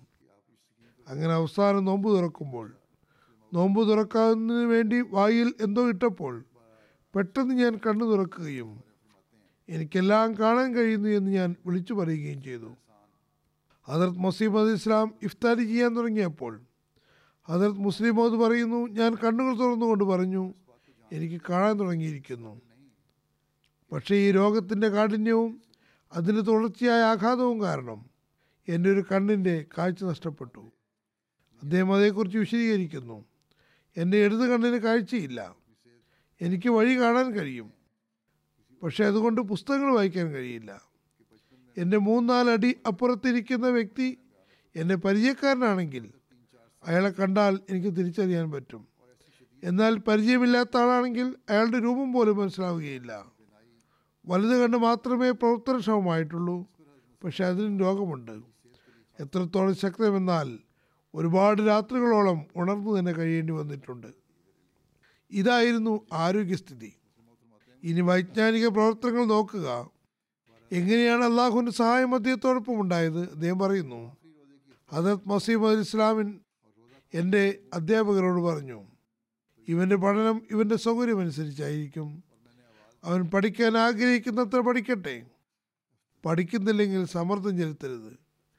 കാരണം അവന്റെ ആരോഗ്യം പഠനഭാരം സഹിക്കാൻ കൽപ്പുള്ളതല്ല. ഹസരത് മസീമ ഇസ്ലാം എന്നോട് ഇത്രമാത്രം അറിയുമായിരുന്നു നീ ഖുറാന്റെ തർജമയും ബുഖാരിയും ഹസരത് മൗലീസായിൽ നിന്ന് പഠിക്കുക. അതായത് ഹസരത് ഖലീഫ് അവലിൽ നിന്ന്. അത് കൂടാതെ മസീമദ് അലി ഇസ്ലാം ഇത്രയും കൂടി പറഞ്ഞിരുന്നു കുറച്ച് വൈദ്യവും പഠിക്കണം. എന്നാൽ വൈദ്യം നമ്മുടെ കുടുംബ തൊഴിലാണ്. അദ്ദേഹം പറയുന്നു എന്റെ വിദ്യാഭ്യാസം ഇങ്ങനെയായിരുന്നു. വാസ്തവത്തിൽ നിർബന്ധാവസ്ഥയും ഉണ്ടായിരുന്നു. ചെറുപ്പത്തിൽ കണ്ണുകൾക്കുള്ള പ്രയാസം കൂടാതെ എനിക്ക് ഹൃദ്രോഗവും ഉണ്ടായിരുന്നു. ഒരുപാട് രോഗങ്ങളുണ്ടായിരുന്നു ആറാറ് മാസങ്ങളോളം ചെറുപയർ പരിപ്പിന്റെ വെള്ളമോ ഇലക്കറികളുടെ വെള്ളമോ ആണ് എനിക്ക് തന്നിരുന്നത്. അതോടൊപ്പം എനിക്ക് പ്ലീഹയ്ക്കും അസുഖമുണ്ടായിരുന്നു റെഡ് അയോഡൈഡ് ഓഫ് മെർക്കുറി കൊണ്ട് ഈ സ്ഥലത്ത് തടവുമായിരുന്നു. അതുപോലെ തന്നെ കഴുത്തിനും. അതുകൊണ്ട് മാലിഷ് ചെയ്തിരുന്നു. കാരണം എനിക്ക് തൈറോയിഡിന്റെയും അസുഖമുണ്ടായിരുന്നു ചുരുക്കത്തിൽ കണ്ണുതീനവും ഹൃദ്രവും പ്ലീഹയുടെ അസുഖവും പിന്നെ അതോടൊപ്പം പനിയും ആരംഭിച്ചിട്ടുണ്ടായിരുന്നു. ആറ് മാസത്തോളം പനി മാറിയിരുന്നില്ല. എന്റെ പഠനത്തെ സംബന്ധിച്ച് മുതിർന്നവരെടുത്ത തീരുമാനം പഠിക്കുന്നവരെ പഠിക്കട്ടെ കൂടുതൽ സമ്മർദ്ദം ചെലുത്തേണ്ട എന്നാണ്. ഇത്തരം അവസ്ഥയിൽ എന്റെ വിദ്യാഭ്യാസ യോഗ്യത എന്തായിരിക്കുമെന്ന് ആർക്കും ഊഹിക്കാവുന്നതേ ഉള്ളൂ ഞങ്ങളുടെ മാതാമഹൻ ഹജറത് മീർ നാസർ നവാബ് സാഹിബ് താലാൻഹു എനിക്ക് ഉറുദു പരീക്ഷ നടത്തി. പറയുന്നു ഇപ്പോഴും എന്റെ കൈയക്ഷരം മോശമാണ്. നല്ലതല്ല. എന്നാൽ അക്കാലത്ത് എത്രത്തോളം മോശമായിരുന്നു എന്നാൽ ഞാൻ എന്താണ് എഴുതിയിരുന്നത് എന്ന് ആർക്കും വായിക്കാൻ കഴിഞ്ഞിരുന്നില്ല. അദ്ദേഹം ഞാൻ എന്താണ് എഴുതിയതെന്ന് വായിക്കാൻ ശ്രമിച്ചു. എന്നാൽ അദ്ദേഹത്തിന് മനസ്സിലായില്ല. മീർ സാഹിബിന്റെ സ്വഭാവം വളരെ തീഷ്ണമായിരുന്നു. അദ്ദേഹം ദേഷ്യപ്പെട്ട് ഉടൻ തന്നെ ഹജറത് മസീം ഇസ്ലാമിന്റെ അടുത്തെത്തി. ആ സമയത്ത് ഞാനും വീട്ടിലുണ്ടായിരുന്നു. ഞങ്ങൾക്ക് നേരത്തെ തന്നെ അദ്ദേഹത്തിന്റെ സ്വഭാവത്തെക്കുറിച്ച് പേടിയായിരുന്നു. മുസ്ലിം മോദല്ലാഹുർക്ക് പറയുന്നു മാതാമഹനാണ് അതത് മസ്ലാമിന്റെ പക്കൽ പരാതിയുമായി പോയിരിക്കുന്നു. ഇനി എന്താകുമെന്ന് കരുതി ഞാൻ കൂടുതൽ ഭയപ്പെട്ടു. ഏതായാലും മീർ സാഹിബ് വന്ന് അതത് മസീം ഇസ്ലാമിനോട് പറഞ്ഞു മഹമ്മൂദിന്റെ പഠനത്തെക്കുറിച്ച് താങ്കൾക്ക് അല്പം പോലും ശ്രദ്ധയില്ല. ഞാൻ അവന്റെ ഉറുദു പരീക്ഷ നടത്തി. ഈ കടലാസ് താങ്കളും ഒന്ന് നോക്കൂ. വളരെ മോശം കൈഷ്ടമാണ് ആർക്കും ഈ എഴുത്ത് വായിക്കാൻ കഴിയുന്നില്ല. അതേ ആവശ്യത്തിൽ അദ്ദേഹം ഇസ്ലാമിനോട് പറഞ്ഞു താങ്കൾക്ക് അല്പം പോലും ശ്രദ്ധയില്ല. കുട്ടിയുടെ ആയുസ് നഷ്ടപ്പെട്ടുകൊണ്ടിരിക്കുകയാണ്. ഹജറത് മസീം അലി ഇസ്ലാം മീർ സാഹിബിന്റെ ഈ ആവേശഭരിതമായ അവസ്ഥ കണ്ടപ്പോൾ മൊലി സാഹിബ് വിളിക്കൂ എന്ന് പറഞ്ഞു. അദ്ദേഹത്തിന് എപ്പോൾ വിഷമഘട്ടം നേരിട്ടാലും അദ്ദേഹം ഹജറത് ഖലീഫുൽ മസി അവലിനെ വിളിക്കുമായിരുന്നു. അതത് ഖലീഫ അവലിന് നേരത്തെ തന്നെ എന്നോട് വലിയ പ്രതിപത്തിയായിരുന്നു. അദ്ദേഹം വരികയും പൊതുപോലെ തല താഴ്ത്തി ഒരു ഭാഗത്ത് നിൽക്കുകയും ചെയ്തു. ഹജറത് മസീദ് ഇസ്ലാം പറഞ്ഞു മൊലി സാബ് ഞാൻ താങ്കൾ വിളിച്ച കാര്യം എന്തെന്നാൽ മീർ പറയുന്നു മുഹമ്മദിന്റെ കൈഷ്ടം വളരെ മോശമാണെന്ന്. അവന്റെ ഒരു പരീക്ഷ നടത്താൻ ഞാൻ ആഗ്രഹിക്കുന്നു. ഇത് പറഞ്ഞ് ഹജറത് മസീമോദ് അലി ഇസ്ലാത്തു വസ്സലാം പേനയെടുത്ത് രണ്ട് മൂന്ന് വരി വാചകങ്ങൾ എഴുതി എനിക്ക് തന്നിട്ട് അത് പകർത്തി എഴുതാൻ പറഞ്ഞു. ഈ പരീക്ഷയാണ് അതത് മസ്ലാം എന്നോട് എടുത്തത്. ഞാൻ വളരെ ശ്രദ്ധയോടെ ആലോചിച്ച് അത് പകർത്തി എഴുതി. ഒന്നാമത് ആ വാചകം വലുതൊന്നുമായിരുന്നില്ല. രണ്ടാമത് പകർത്തിയാൽ മതിയായിരുന്നു. പകർത്തുന്നത് കൂടുതൽ എളുപ്പമുള്ള കാര്യമാണ്. കാരണം യഥാർത്ഥ സംഗതി മുന്നിലുണ്ടല്ലോ. പിന്നെ ഞാൻ സാവധാനം പകർത്തുകയുണ്ടായി. അലിഫും ബാവും ഒക്കെ ശ്രദ്ധാപൂർവം എഴുതി. ഹസരത് മസീദ് ഇസ്ലാം അത് കണ്ടപ്പോൾ പറഞ്ഞു മീർ സാഹിബ് സംസാരം കേട്ടപ്പോൾ എനിക്ക് വലിയ വേവലാതിയായി. പക്ഷേ ഇവന്റെ കൈഷ്ടം എന്റെ കൈഷ്ടവുമായി സാദൃശ്യമുള്ളതാണ്. ഹസരത് മുസ്ലിം പറയുന്നു ഹസരത് ഖലീഫ അവർ നേരത്തെ തന്നെ എന്റെ പക്ഷത്തായിരുന്നു. എന്റെ എന്നെ പിന്തുണയ്ക്കാൻ കടം വാങ്ങിയിരിക്കുന്നത് പോലെയായിരുന്നു. അദ്ദേഹം പറഞ്ഞു ഉസൂർ മീർ സാഹിബിന് വലിയ ആവേശം വന്നതാണ്. ഇത് ഇവ ഇയാളുടെ കൈഷ്ടം വളരെ നല്ലതാണ്. ഇതായിരുന്നു എന്റെ അവസ്ഥ. പറയുന്നു ഇത്തരം അവസ്ഥയിൽ ഞാൻ ഭൗതികമായി എന്ത് അറിവ് കരസ്ഥമാക്കാനാണ്? ഇനി തന്റെ വിദ്യാഭ്യാസ യോഗ്യതയെപ്പറ്റി മറ്റൊരു സന്ദർഭത്തിൽ അദ്ദേഹം പറയുന്നു അതിനകത്ത് ഖലീഫ് അവൽ എന്നോട് പറയുമായിരുന്നു മോനെ നിന്റെ ആരോഗ്യം സ്വയം പഠിക്കാവുന്ന തരത്തിലുള്ളതല്ല. എന്റെ അടുത്ത് വന്നിരിക്കുക. ഞാൻ വായിച്ചു കൊണ്ടിരിക്കും നീ കേട്ടുകൊണ്ടിരിക്കുക. അങ്ങനെ അദ്ദേഹം നിർബന്ധിച്ച് ആദ്യം ഖുറാനും പിന്നെ ബുഖാരിയും പഠിപ്പിച്ചു. അദ്ദേഹം സാവധാനത്തിൽ എന്നെ ഖുറാൻ പഠിപ്പിച്ചതല്ല. മറിച്ച് അദ്ദേഹത്തിന്റെ രീതി വിശുദ്ധ ഖുറാൻ ഓതുകയും അതോടൊപ്പം തന്നെ അതിന് തർജമയും ചെയ്തുകൊണ്ടിരിക്കുകയുമായിരുന്നു. എന്തെങ്കിലും കാര്യം അനിവാര്യമാണെന്ന് കണ്ടാൽ പറഞ്ഞു തരുമായിരുന്നു. അല്ലെങ്കിൽ വേഗം വേഗം വായിച്ചു പോകുമായിരുന്നു. അദ്ദേഹം മൂന്ന് മാസം കൊണ്ട് ഖുറാൻ മുഴുവനും എനിക്ക് പഠിപ്പിച്ചു തന്നു. അതിനുശേഷം പിന്നെ കുറച്ച് ഇടവേള വന്നു തുടങ്ങി. ഹജറത് മസീം അലി ഇസ്ലാമിന്റെ വഫാത്തിന് ശേഷം അദ്ദേഹം എന്നോട് വീണ്ടും പറഞ്ഞു മോനെ എന്നിൽ നിന്ന് ബുഖാരി മുഴുവൻ പഠിക്കൂ. പറയുന്നു വാസ്തവത്തിൽ ഞാൻ അദ്ദേഹത്തോട് അതായത് ഖലീഫ് അവലിനോട് പറഞ്ഞിരുന്നു. ഹജറത് മസീം അലി ഇസ്ലാം എന്നോട് ഖുറാനും ബുഖാരിയും മൗലിസയിൽ നിന്ന് പഠിക്കാനാണ് പറഞ്ഞത്. അങ്ങനെ ഹജറത് മസീം അലി ഇസ്ലാമിന്റെ ജീവിതകാലത്ത് തന്നെ ഞാൻ അദ്ദേഹത്തിൽ നിന്നും ഖുറാനും ബുഖാരിയും പഠിച്ചു തുടങ്ങി. ഇടവേളകളും ഉണ്ടായിരുന്നു. അതുപോലെ വൈദ്യ വൈദ്യവും ഹജറത് മസീം ഇസ്ലാമിന്റെ നിർദ്ദേശപ്രകാരം ഞാൻ അദ്ദേഹത്തിൽ നിന്ന് പഠിക്കാൻ തുടങ്ങിയിരുന്നു. ഏതായിരുന്നാലും പറയുന്നു ഞാൻ അദ്ദേഹത്തിൽ നിന്ന് വൈദ്യവും പഠിച്ചു. വിശുദ്ധമായ തഫ്സീർ അദ്ദേഹം രണ്ട് മാസം കൊണ്ട് പൂർത്തിയാക്കി തന്നു. അദ്ദേഹം എന്നെ അടുത്തിരുത്തി. ചിലപ്പോൾ പകുതി അല്ലെങ്കിൽ മുഴുവനും ജുസു തർജമയോടെ വായിച്ചു കൽപ്പിച്ചിരുന്നു ഏതെങ്കിലും ആയത്തിലൊക്കെ തഫ്സീറും ചെയ്തു തന്നിരുന്നു. ഇങ്ങനെ ബുഖാരിയും രണ്ട് മൂന്ന് മാസം കൊണ്ട് എനിക്ക് തീർത്തു തന്നു. ഒരിക്കൽ റംസാൻ മാസത്തിൽ അദ്ദേഹം മുഴുവൻ ഖുറാനെയും ദർശു കൊടുത്തു. ഞാനും അതിൽ പങ്കെടുത്തിരുന്നു. ഏതാനും അറബി പ്രസിദ്ധീകരണങ്ങളും അദ്ദേഹത്തിൽ നിന്ന് പഠിക്കാനുള്ള അവസരമുണ്ടായി. ചുരുക്കത്തിൽ ഇതായിരുന്നു എന്റെ വിദ്യാഭ്യാസം.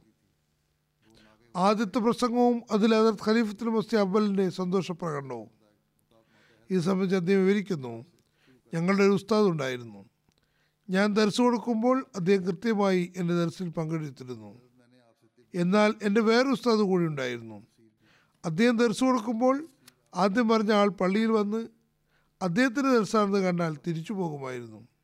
എന്നിട്ട് പറഞ്ഞിരുന്നു ഇയാളുടെ കാര്യങ്ങൾ എന്ത് കേൾക്കാനാണ്? ഇതൊക്കെ നേരത്തെ കേട്ടത് തന്നെയാണ്. എന്നാൽ എന്റെ ദർസിൽ അദ്ദേഹത്തിന്റെ ശിഷ്യനായിരുന്നിട്ട് കൂടി എന്നെ സംബന്ധിച്ച് സതുദ്ദേശം വെച്ച് പുലർത്തുകയും അതിൽ തീർച്ചയായും പങ്കെടുക്കുകയും ചെയ്തിരുന്നു.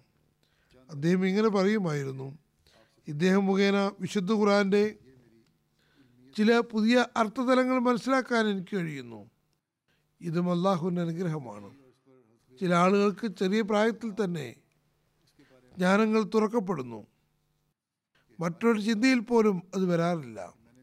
വാസ്തവത്തിൽ അള്ളാഹു ഇദ്ദേഹത്തെ മുസ്ലിം മതത്തിന് സാക്ഷാത്കാരമാക്കേണ്ടിയിരുന്നു. അതുകൊണ്ട് താൻ തന്നെ അധ്യാപനം നൽകിക്കൊണ്ടിരിക്കുകയായിരുന്നു. ഏതായിരുന്നാലും അദ്ദേഹം പറയുന്നു ഇതേ പള്ളിയിൽ ഇത് മസ്ജിദ് അക്സയാണെന്ന് തോന്നുന്നു.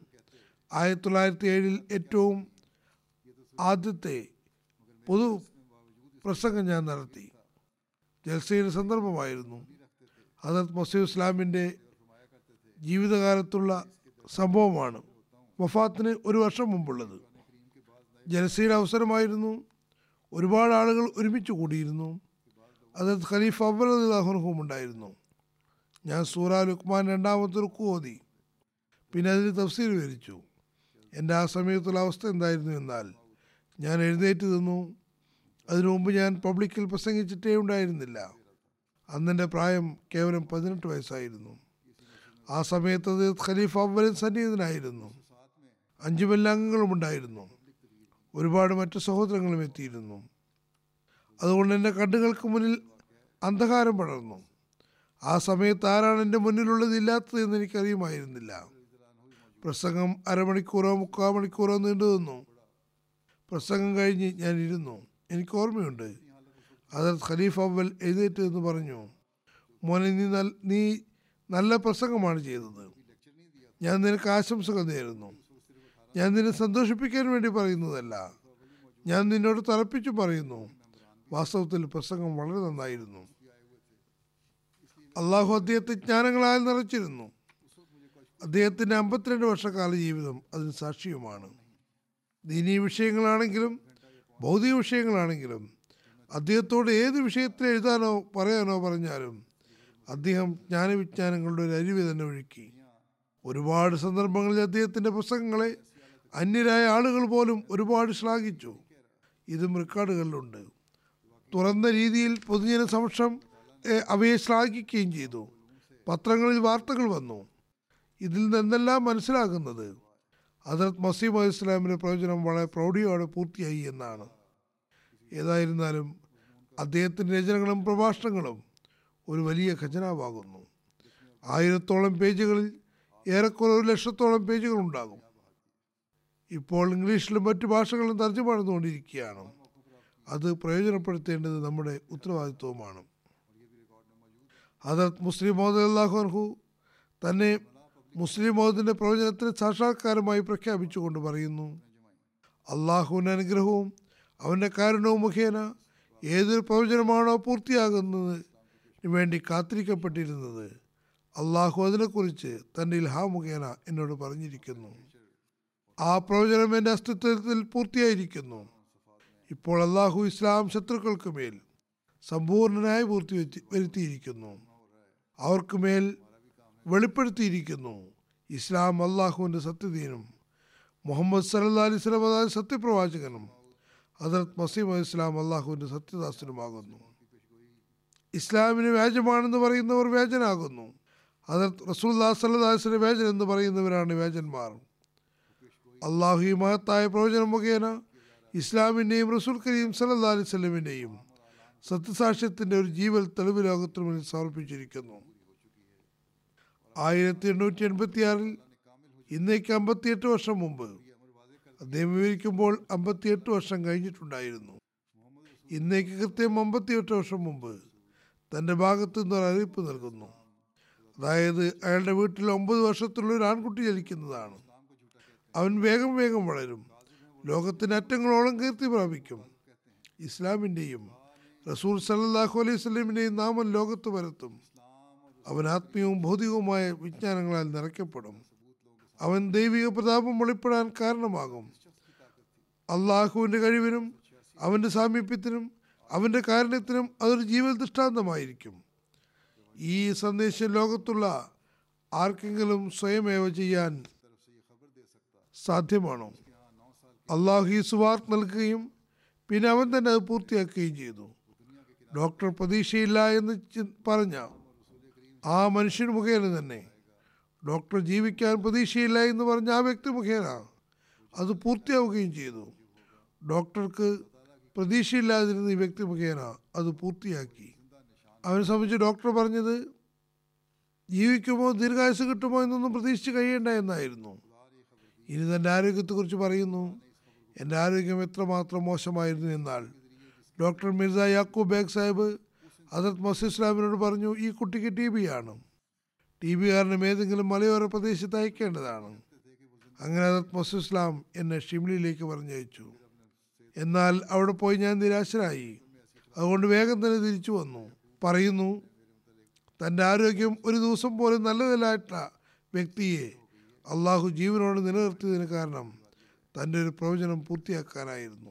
ഇസ്ലാം അഹമ്മദിയത്തിന് സത്യസാക്ഷ്യത്തിന് ജനങ്ങൾക്ക് മുന്നിൽ തെളിവ് കൊടുക്കണമായിരുന്നു. പിന്നെ എന്നെക്കുറിച്ച് പറയുകയാണെങ്കിൽ ഭൗതികമായ അറിവുകളിൽ ഒരറിവും എനിക്കില്ലായിരുന്നു. എന്ന എന്നാൽ അള്ളാഹു തന്റെ ഔദാര്യത്താൽ മലക്കുകളെ എന്റെ പഠനത്തിന് വേണ്ടി അയച്ചു. ഒരു മനുഷ്യന്റെയും ചിന്തയിൽ പോലും വരാത്ത ഖുർആാനിക വീക്ഷകൾ സംബന്ധിച്ച് എനിക്ക് അറിവ് നൽകി. അള്ളാഹു എനിക്ക് നൽകിയ ആത്മീയ നീരുറവ അഥവാ എന്റെ ഹൃദയത്തിൽ നിന്നും പൊട്ടിയൊഴുകിയതിനെ സംബന്ധിച്ച് ഒരു മനുഷ്യന്റെയും ചിന്തയിൽ പോലും വരാൻ സാധ്യമല്ല. എന്റെ ഹൃദയത്തിൽ നിർഗമിച്ച ദൈവികദാനമായ അറിവുകൾ അള്ളാഹു എനിക്ക് നൽകിയതായിരുന്നു. അത് എത്രത്തോളം ഉറപ്പാണെന്നാൽ ഞാൻ ലോകത്ത് മുഴുവനും ചാലഞ്ച് ചെയ്തുകൊണ്ട് പറയുന്നു.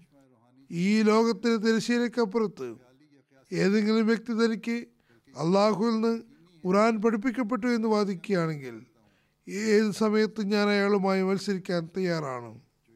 എന്നാൽ ആരും എന്നോട് മത്സരിക്കാൻ വന്നില്ല. എന്നാൽ എനിക്കറിയാം ഇന്ന് ഈ ലോകത്തിന്റെ തിരശ്ശീലയ്ക്ക് പിന്നിൽ ഞാനല്ലാതെ മറ്റാർക്കും തന്നെ അള്ളാഹുവിൽ നിന്ന് ഖുറാനിക ജ്ഞാനം നൽകപ്പെട്ടിട്ടില്ല. അള്ളാഹു എനിക്ക് ഖുറാനിക ജ്ഞാനം നൽകിയിരിക്കുന്നു. ഈ കാലഘട്ടത്തിൽ ഖുറാൻ പഠിപ്പിക്കാൻ അള്ളാഹു എന്നെ ലോകത്തിന് ഉസ്താദാക്കിയിരിക്കുന്നു. അള്ളാഹു എന്നെ എഴുന്നേൽപ്പിച്ചത് മുഹമ്മദ് റസൂല്ലാ സലല്ലാഹു അലൈഹി വസ്ലമിന്റെയും വിശുദ്ധ ഖുറാന്റെയും നാമം ലോകത്ത് കോണുകളോളം എത്തിക്കാനാണ്. ഇസ്ലാമിനെതിരെയുള്ള സകല പൊയ്തീനുകളെയും എന്നേക്കുമായി പരാജയപ്പെടുത്താനാണ്. ഈ പ്രവർത്തനങ്ങൾ അദ്ദേഹത്തിന്റെ കാലഘട്ടത്തിൽ തന്നെ നിരവധി അല്ലെങ്കിൽ തന്നെയും ഒരു പരിധിവരെ പ്രസിദ്ധീകരിക്കപ്പെട്ടു. ഈ പ്രവർത്തനങ്ങൾ തന്നെയാണ് മുൻപോട്ട് പോയിക്കൊണ്ടിരിക്കുന്നത്.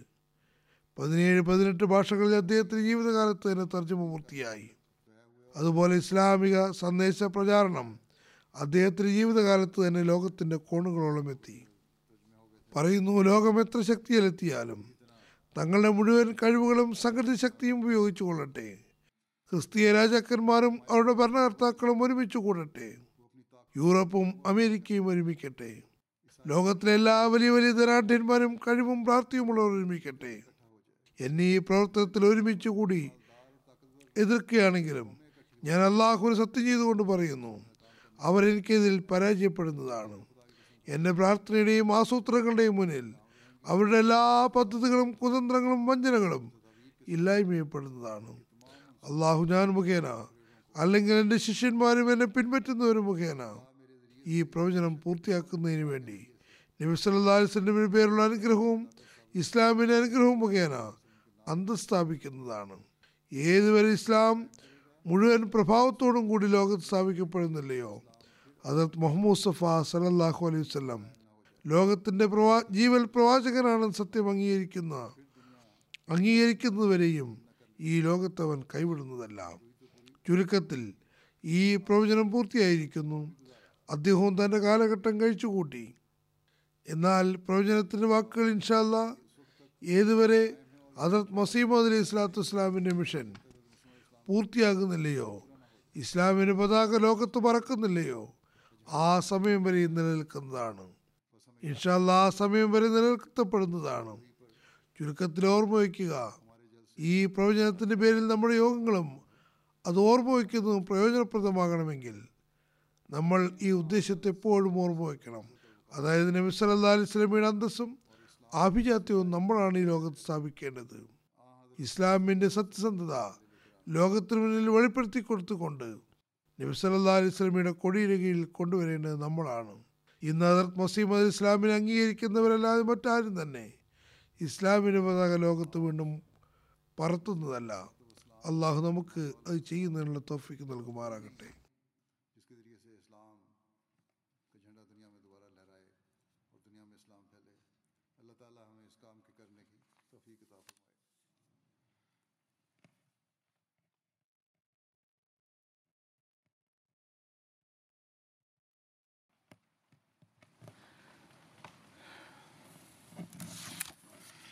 الحمد لله الحمد لله نحمده ونستعينه ونستغفره ونؤمن به ونتوكل عليه ونعوذ بالله من شرور أنفسنا ومن سيئات أعمالنا.